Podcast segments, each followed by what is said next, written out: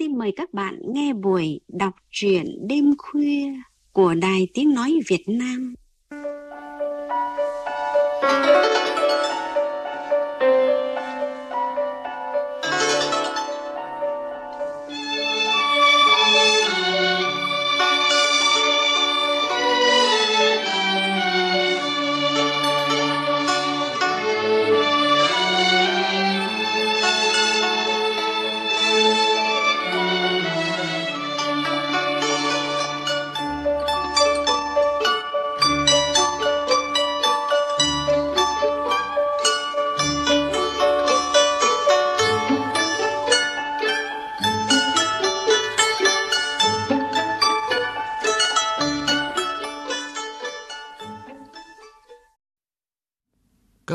thân mến, kỹ sư tâm hồn là tên gọi hết sức chiều mến gần gũi mà xã hội dành cho những nhà giáo, người đứng trên bục giảng để hướng dẫn truyền thụ tri thức và rèn luyện kỹ năng hình thành nhân cách cho thế hệ trẻ. Đã từ bao đời nay, việc dạy người, trồng người luôn là công việc được xã hội trân trọng. Tuy nhiên trong cuộc sống ngày hôm nay, để gắn bó với nghề, nhất là những vùng sâu vùng xa còn nhiều khó khăn là việc không dễ với người giáo viên. Trong chương trình đọc truyện đêm khuya ngày hôm nay, mời các bạn cùng nghe truyện ngắn Bỏ bùa của tác giả Phan Mai Hương qua giọng đọc Vân Anh.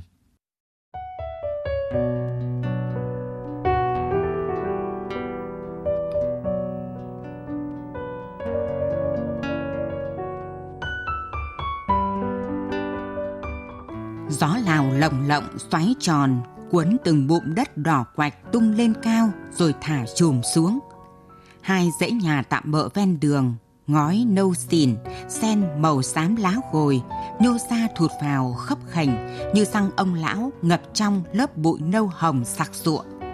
Bốn bề ngút ngàn núi đá lởm chởm, ngất ngư như va nhẹ là đổ sập nơi ngã ba có một cây đa xùm xòa chùm rễ lòng thòng già nua tán xòe như cái ô khổng lồ tỏa mát rượi trên một khoảng đất rộng như món quà tặng bất ngờ quanh gốc những đứa trẻ và vài người lớn bán bưởi đã lột vỏ tách múi đang héo khô dần theo nắng mía tiện và dứa bổ sẵn bọc trong túi ni lông đón cốc nước chè của một cô bé gầy gò đen sắt mặt đầy tàn nhang, dáng vẻ nhanh nhẩu và lóng lỉnh, thì ngao ngán nhìn nắng ung oi đọng từng vòng tròn nhiễu sắc khi biết để về trường mới phải đi hai cây số nữa. Một chiếc xe đạp lạch cạch phanh kít ngay trước mặt. Chắc cô giáo về trường cấp 3. Thiên ngước lên nhìn người vừa hỏi, bắt gặp đôi mắt nâu ấm dưới mái tóc bù xù như tổ chim sẻ bị bão đang lướt nhìn mình từ đầu đến chân. Không chờ câu trả lời, bàn tay mạnh mẽ nhấc chiếc vali lên gác ba ga. Tiện đường về trường mang hộ cô giáo. Vừa vâng, định hỏi anh là ai thì chiếc xe đạp đã vút đi để lại một vệt bụi đỏ. Giữa bãi cỏ mênh mông lổn nhổn những tảng đá to và nhỏ, trơ trọi vài dãy nhà lợp tranh, vách đan phên đứa là ngôi trường mà Thi sẽ dạy một dãy khác nằm ẹp trên đất, mái khum khum như con rùa gãy chân là phòng hội đồng và khu tập thể giáo viên. Sau này khi ở lâu, thì biết những cơn lốc bất ngờ khiến mỗi năm vài lần phải dựng lại trường. Đồng nghiệp mới quen hỏi han díu xít. Đến khi bảo hành lý đâu thì Thi mới chợt nhớ ra – Vừa lúc ấy, mái tóc bù xù từ cánh cổng đan bằng rào nứa đột ngột hiện ra cùng nụ cười tươi. Vì còn rẽ vào nhà một em học sinh thuyết phục bố mẹ cho em ấy đi học tiếp. Bị giữ lại ăn cơm, nói mãi mới được thả ra đấy. Đó là Hoàng Hữu, dạy địa lý, hơn thi 2 tuổi. Kể chuyện, mọi người cười bò ra. Bác hiệu trường tên Luân bảo, cháu dễ tin người quá đấy may gặp người tốt. Sau này, khi đã xa nơi thừa gió lào, sương muối núi đá và thiếu nước, thì mới ngẫm ra lời bác. Nhà chị Thùy có một ngôi nhà gỗ lợp ngói nâu nâu. So với gian phòng thi đang ở thì nó thật đáng ước mơ. Chị Thùy 32 tuổi. Dù dạy môn lịch sử, nhưng có tìm mỏi mắt trong nhà chị cũng chẳng thể kiếm được một cuốn sách nào về lịch sử, kể cả sách giáo khoa. tất cả mất hút trong hỗn độn lo toan của chị. Đêm ngày chăm ba con gái cùng với bố mẹ chồng đã gần 80, làm vườn tược chợ búa, lo tránh thai, lo anh chồng, làm nghề lái xe nay đây mai đó vì khát con trai mà kiếm thêm, khiến khuôn mặt và dáng người chắc xưa kia cũng xinh đẹp của chị héo quắt như quả mơ muối phơi khô. Cả ba con gái nhà chị đứa nào cũng nhem nhuốc bẩn thỉu vì chơi lê la nơi sân vườn hay chui rúc vào bụi cây. Chỉ còn mỗi đôi mắt là sạch sẽ, lóng lánh và trong veo. Trẻ con có bao nhiêu thú vui riêng mà người lớn khó có thể hiểu được. Tương lai gần của Thi đấy chăng? Thi vui hay buồn? Lẽ ra phải vui chứ, vì mình tình nguyện đến đây dạy học mà. Bố Thi không xin con gái ở lại thành phố, bạn của bố lãnh đạo ngành nói còn trẻ thì nên đi huyện một vài năm, sau về cho từng trải. Đang vẩn vơ thì Hữu Sang rủ đi chợ, thi lắc đầu bảo bận. Chợt nhớ hôm chợ phiên thị trấn đông nhất, cả hai đứa sán đến bên chú bé, xách chiếc lồng đan đứa tươi sói màu xanh nhốt một con giống y hệt là con chăn nhỏ. Hữu hớn hở, chỉ bằng số tiền một tháng lương thôi, mua mang về nuôi một thời gian rồi nấu cao. Cao chăn tốt lắm, chắc mẹ em sẽ khỏi đau lưng đấy. Hai đứa hỉ hục bê con chăn về nhà. Đặt lồng xuống đất thì xón xén mở nắp đậy. Bất chợt con chăn dựng đứng phun phì phì, nom rõ khoanh đỏ quanh cổ. Cái lưỡi ba chẽ lia thụt thò. Nhanh như cắt. Hữu thò tay, sập nắp đậy xuống, cái sọt bị quăng vèo ra bụi cây bên ngoài bờ xào, phía bãi hoang mênh mông. Chiều sẫm dần, mặt trời đỏ ối cuộn cái nóng hầm hập xuống sau dãy núi xanh tím. Sương len lòi răng mờ hang hốc mang bút lạnh đến, lá cây xe sát với nắng và sương muối. Nền trời nhờ nhờ bởi vầng trăng khuyết bao quanh là một đường viền. Đi ngang cửa, tay cầm rổ rau ra giếng, Nhã cười với Thi rồi hất mặt về phía phòng của mình. Tự hiểu là Vũ đã có mặt. Nhã, người Hà Nội, về trường sau thi một tháng, sinh vừa đủ, dạy học là phụ. Ngược xuôi buôn bán tân dược là chính, có người yêu là Vũ. Nhã kể, nhà Vũ có cửa hàng to nhất phố, mẹ sành sòi bán buôn cầm chìa trong nhà. Còn cô em gái thừa kế đủ tính nết mẹ, rồi cười hi hi bảo, ít nữa tớ có hai mẹ chồng đó. Vũ ghen kinh khủng, tuần nào Nhã ở lại trường là Vũ lại vượt 100 km, không trò chuyện với ai, chỉ cãi nhau với Nhã. Tiếng cãi nhau trộn lẫn lộn nhổn trong sương muối lúc to lúc nhỏ nơi đầu hồi nhà. Cao to đẹp trai như diễn viên tránh tín con nhà giàu, ăn mặc luôn đúng mốt, thì Vũ ghen với ai ở đây nhỉ? Mà trai ở đây thì chả có ai dám bén đến gót chân nhã. Mọi đàn ông trong trường đều xa lạ với kiểu người như Vũ. Tình yêu thực sự thì sướng hay là khổ nhỉ? Nhã kể, nhạc Vũ bỏ tiền chạy trọt một ông có quyền to nào đó để cho Nhã được truyền về Hà Nội, nhưng hình như Nhã không muốn bị sang buộc bởi đồng tiền. Trăng sắc bụi vàng khiến cây cối khô xác nhìn có cảm giác mát mẻ hơn. Trên chiếc chiếu trải ở sân, Thi và Nhã ngồi nhìn sang phía cửa phòng của đô quê Ba Vì. Thi hơi buồn cười vì cái tên đối lập với sáng người bé chót đã thế dạy tiếng Nga mà nói LN vẫn lẫn lộn. Vận cái xe đạp ra sân, đô vá xăm. Kiểu sáng tạo nhất thế kỷ 20 là lấy xẻ bện thành búi cuốn chặt buộc nối với đoạn xăm còn lại và nhồi vào lốp. Hai đứa cười khúc khích thương cái xe cuốc sẽ phải lăn 30 km đến vùng cao, nơi đô có cô người yêu cao to vai rộng tướng đàn ông đang dạy tiểu học. Kiểu gì đô cũng mang được người về nhà còn kèm theo rất nhiều măng khô mộc nhĩ, mật ong, rắn rùa tắc kè mà người yêu đô đã mua gom trong tuần, bán đi lãi cho một lần bằng vài tháng lương. Chuyện của Đô Thi cũng thấy hay hay. Khi tình yêu nhuốm màu gia đình. Lại nhớ ngày xưa bố mẹ chỉ bàn chuyện tiền bạc nợ nần khi các con đã đi ngủ hết. Là đứa thính ngủ hay thức giấc nên Thi nghe trộm được. Vì thế mà vườn rau luôn được Thi chăm sóc tốt bời bời để mẹ cắt mang ra chợ bán liên tục. Mai xả vào chiếu góp chuyện kể miền quê chị. Có núi đá ngủ trong mây trắng quanh năm. Có con gái đi học đại học là chuyện cổ tích. Có thầy cúng chuyên làm bùa yêu. Đôi nào bị thả bùa thì sẽ dính nhau như bánh dày đôi ngày Tết chết cũng không rời nhau. Chị bảo, hồi nhỏ được chứng kiến một người vợ không ăn uống, 7 ngày sau chết gục bên mộ chồng vì bùa yêu đó. Các thầy bùa chỉ làm bùa yêu trong vòng 3 tháng thôi, hết phép lại làm bùa khác. Học nghề làm bùa yêu khó lắm, phải là người có đức độ ngoan hiền, lại chỉ học vào ban đêm và đủ 100 đêm liên tục. Giấc ngủ muộn màng cứ trờn vờn bởi cái bí ẩn của bùa yêu từ câu chuyện của chị Mai kể. Gần sáng thì bị đánh thức bởi tiếng mở cửa lạch sạch ở phòng kế bên. Trong lúc mơ màng cố nối giấc, ý nghĩ cứ lờn vờn trong đầu. Tiền hay tình quan trọng hơn. Thấy ngọn đèn dầu từ phòng hữu trôi trôi ra ngoài bãi đá, trườn theo cái đuôi rắn ngo nguẩy. Thấy mẹ quay lưng bước đi, thì vội hét lên đuổi theo. Bật tỉnh giấc, hóa ra lại mơ một giấc không đầu không cuối. Nghĩ lời bố nói, đã là cán bộ nhà nước rồi công việc phải tự lo thấy mọi thứ cứ chập chờn trong sương muối bút lạnh, hoang mang. Trụm mấy thanh củi gồ đã trẻ nhỏ, đổ chút dầu xuống, vừa thả que xiêm, lửa đã bùng lên, kèm mùi dầu cháy khét lẹt, vừa hát nho nhỏ. Chiều thanh vắng là đây âm thầm gió gì xào.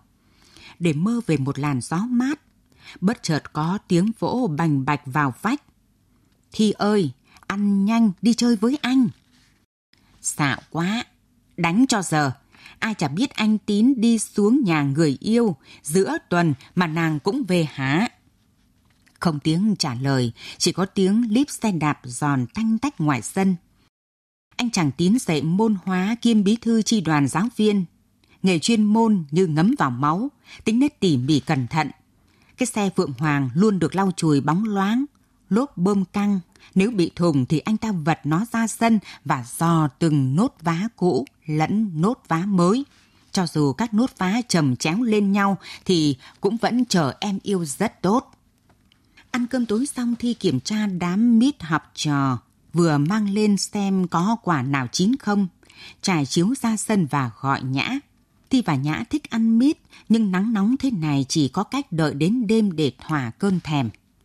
Ăn xong về phòng, muốn ngủ quá rồi mà nóng vật vã, cái đèn dầu ma rút tỏa khói khét lẹt trên bàn càng làm cho nóng hơn. Đang thiêu thiêu dỗ giấc, thì tiếng líp xe đạp tanh tách, tiếng mở cửa lạch sạch, giọng tín vui vẻ háo hức trêu. Thi ơi, đi họp chi đoàn. Trời, giá mà đánh được thì Thi cũng dậy để va vào miệng anh ta mất. già vờ ngủ nằm im thì anh ta lại ôm ôm. Đừng có mà già vờ nhé, biết rồi đấy. Ngủ gì mà không thở như chết rồi thế. Đấy là cái vách nứa đan cứ tưởng ngăn phòng nhưng hóa ra nó lại thâm thấm. Lại thấy tín, lạch sạch mở cửa ra ngoài. Giấc ngủ ơi bi ở đâu, đến đi, mai to có những năm tiết cơ đấy. Giấc ngủ đến chập chờn trong cái lạch sạch khép mở cửa vọng vào.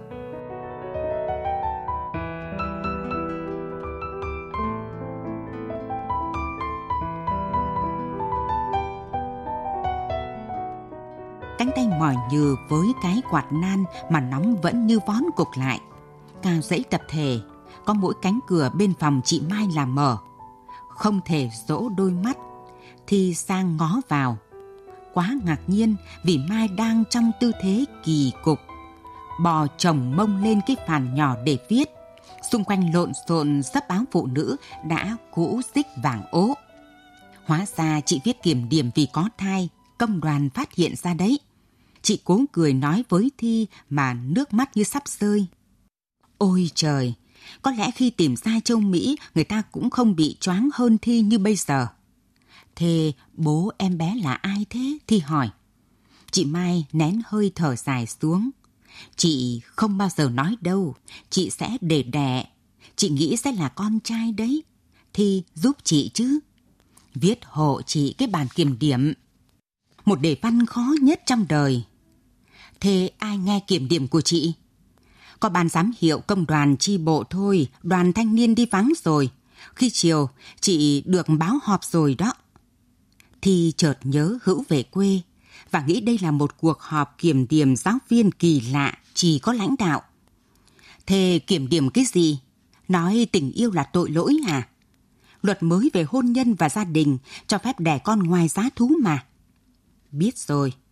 Chị đầy tờ báo phụ nữ về phía thi. À, hay viết bản tường trình nhỉ? Thế tường trình cái gì nhỉ? Có phải là việc ngủ với nhau mấy lần và làm thế nào để có em bé không? Câu hỏi đầy ngây thơ của Thi làm Mai nghệt mặt ra. Ừ, đúng rồi nhỉ. Chẳng lẽ viết như thế à?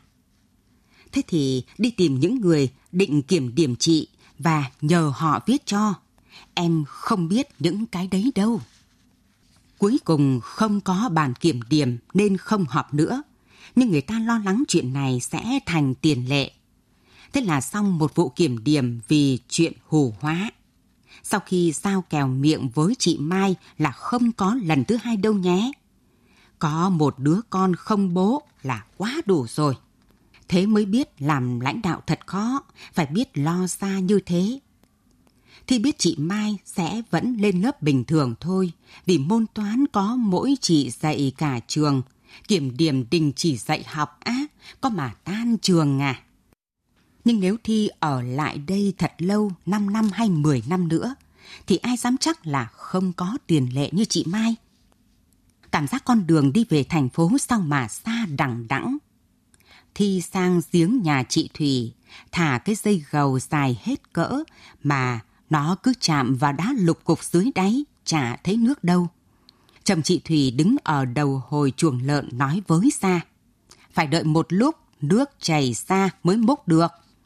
Vo gạo xong, thì đi xuống cái lều xanh được che thành căn bếp nhỏ xíu, trồng hai chiếc ghế gỗ và co cả hai chân ngồi xồm lên mặt ghế. Phải chọn cách ngồi như thế để tránh bọ chó. Cái con bọ đen đen như hạt vừng nghĩ bé li ti, bằng đầu cái kim khâu nhảy tanh tách như trò ảo thuật. Nó mà chạm vào đâu là da chỗ ấy sưng tấy lên một cục u đỏ mọng và ngứa muốn phát điên, gãi đến bật máu mà vẫn chưa thỏa. Ghê sợ đến khiếp, cái loại sinh vật tinh quái hút máu người này lắm. Nhìn xuống nền bếp, thấy bọn chúng lấm tấm như vừng đen sắc trên bánh đa. Hai tuần nữa mới đến năm học mới, sân trường vắng lặng. Cỏ mần trầu, cỏ mật mọc dày, bụi giống hổ hoa tím thoải mái bò khắp nơi. Hai mẹ con con trâu gặm cỏ xoàn xoạt ở cửa phòng hội đồng. Trước cửa phòng chị Mai có một túi quà đu đủ xanh đã héo, hình như là của anh người tình mang đến. Chị thông báo vắn tắt tình hình ở trường. Tin gây ngạc nhiên nhất là Tín đã chuyển việc về quê Vân Đình rồi. Anh ta có bố nuôi là phó chủ tịch huyện, nhờ vào kiểu gì đó nên chuyển nhanh như gió. Nói chuyển vùng là xong luôn mọi thứ giấy tờ trong vòng một tuần. Ngạc nhiên là bởi trước hè có thấy anh ta nói chuyện vùng đâu, thế bỏ người yêu sắp cưới à? Mai không trả lời câu hỏi của Thi mà ngoảnh mặt đi nơi khác. Nhưng Thi đã kịp thấy đôi mắt chị đỏ mọng dần lên và ngân ngấn nước. Tin đậm trời nữa là Đô bị chết bởi chính con hổ mang chúa mà Đô tự mang về Hà Nội bán. Nó mồ cho một nhát khi Đô thỏ tay định bắt nó ra. Do xa xôi chỉ có ban giám hiệu đi viếng. Đúng là không định sinh nghề mà lại từ nghiệp. Chả biết là buồn hay đau cho một phận người. Chị Mai kể, cô người yêu khóc vật vã và kiên quyết để tang như một người vợ, cũng trùng thủy ra phết nhưng cha biết được, còn phải đợi thời gian. Để tang ba năm có ít gì đâu, hết cả tuổi xuân mất. Thì nghĩ, mỗi người có lựa chọn riêng cho mình. À, chị Mai rẻ rặt. Hữu lên trường một lần, nói sẽ đi miền Nam. Thi lặng im.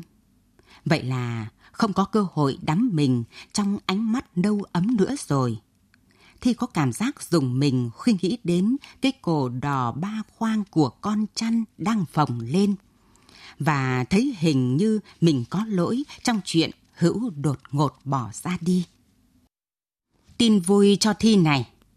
Chị Mai vui vẻ. Con bé Nghĩa đỗ đại học sư phạm rồi nhé.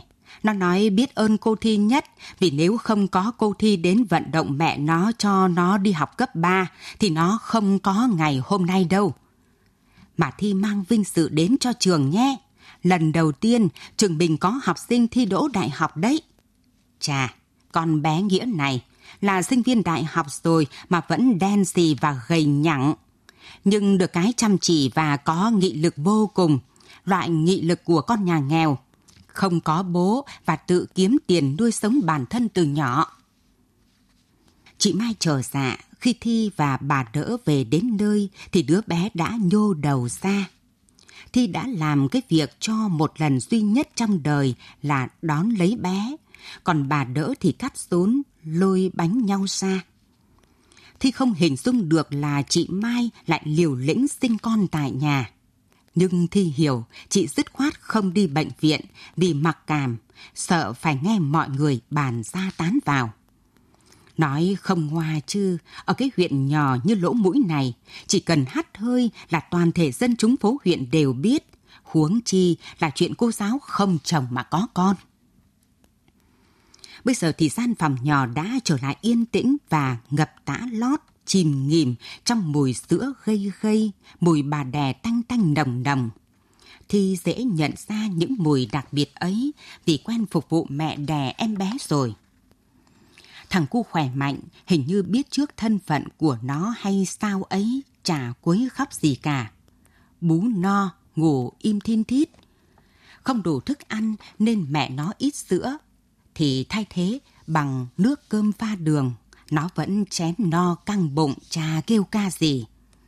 Chỉ có điều bố thằng bé vẫn bặt vô âm tín, lặn một mạch, không sủi tăm. Con trai gì mà sống bố như lột từ cái móng chân ngón tay. Đấy là mẹ Mai của nó bảo thế. Nhìn mẹ Mai của nó ngời ngời hạnh phúc như thế kia. Bao nhiêu lời đàm tiếu dị nghị đáng vứt hết xuống khe suối sâu khoắm cho nước lũ cuốn đi. Chị Mai còn nói không muốn ràng buộc, tình yêu phải là sự tự nguyện, không thích thì chị thả cho về quê. Chỉ có điều sang này đừng có mà lên nhận con. Chị còn cười cười nửa đùa nửa thật. Nếu tao thả bùa yêu à, có mà chạy đằng trời, thật đấy. Trong ý nghĩ của Thi lại tràn đầy âm thanh lạch sạch khép cửa trong đêm vọng sang từ bên phòng tín. Chị Mai làm Thi hoang mang, không biết có bùa yêu thật không? Thì nghĩ sao bố nó lại từ chối một thằng cu đáng yêu như thế? Chiều hoang hoài, tím sẫm nơi chân núi, xương bắt đầu ùa ra. Thì ngửi thấy mùi xương lành lạnh loang loang trong không khí. Thì nghĩ chị Mai dũng cảm thật, nhưng hình như đó là sự lựa chọn hoàn toàn đúng. Nhã lên lấy tiền hàng, Nghe nói Mai sinh con vào thăm, mua trứng gà và mật ong, ít quần áo cho thằng cu. Gặp Thi, Nhã mừng díu xít, Nhã khoe đã có quyết định về Hà Nội. Nơi rừng rú âm u này kể cũng nhớ, mà nhớ cậu nhất đấy Thi à. Nhưng chưa chắc đã dạy học. Nhã sắp lấy chồng nhé, nhưng không phải là Vũ đâu. Thì có đi dự đám cưới Nhã không? Thi ủ tai không hiểu gì cả và giấu tiếng thở dài trong ngực, cười và chúc Nhã hạnh phúc. Chắc là Nhã sẽ hạnh phúc thôi, vì tuy là giáo viên văn nhưng Nhã thực tế lắm, chả có cái kiểu nghĩ nhiều như Thi. Nhớ có lần Hữu từng nói, em nghĩ vừa vừa thôi, kẻo mà người cũng tan ra thành ý nghĩ đấy. Vậy thế nào là hạnh phúc? Có phải là ghen, là nhớ, là thấy được sở hữu thì không biết. Mang chậu quần áo của mẹ con chị Mai đi giặt qua cửa hang cạnh suối thì nhớ đến đôi mắt nâu ấm đã run rẩy và đỏ từ cả tai lẫn tay khi liều lĩnh ôm hôn thi lúc giờ nghỉ giải lao trong buổi lao động của đoàn thanh niên. Nụ hôn ngọt ngào làm Thi nhớ hữu đến thắt cả tim mà mỗi khi nghĩ đến lại như có cục đá chèn trên ngực. Nếu hữu ở đây thì sẽ nhào vào ngực anh, chắc chắn là thế. Thi nhớ đôi mắt nâu chìm sâu trong buồn bã suốt cái tuần cuối trước kỳ nghỉ hè. Hữu về quê bà không từ biệt Thi. Thi đến trường sớm một phần cũng là mong gặp Hữu, mong Hữu hiểu Thi mang hai nỗi nhớ. Một bên là ánh mắt nâu ấm và những đứa trẻ chạy như bay với ấm trẻ xanh trên tay. Một bên là thành phố thân yêu, nơi Thi có gia đình ruột thịt, có bạn bè thời ấu thơ. Cho nên về nhà thì Thi lại muốn vào trường, còn ở trường thì Thi lại muốn về nhà. Vậy mùa yêu của Thi ở đâu? Chỉ biết là Thi đã đánh rơi đôi mắt nâu ấm, thả chìm xuống dòng suối sâu và lạnh.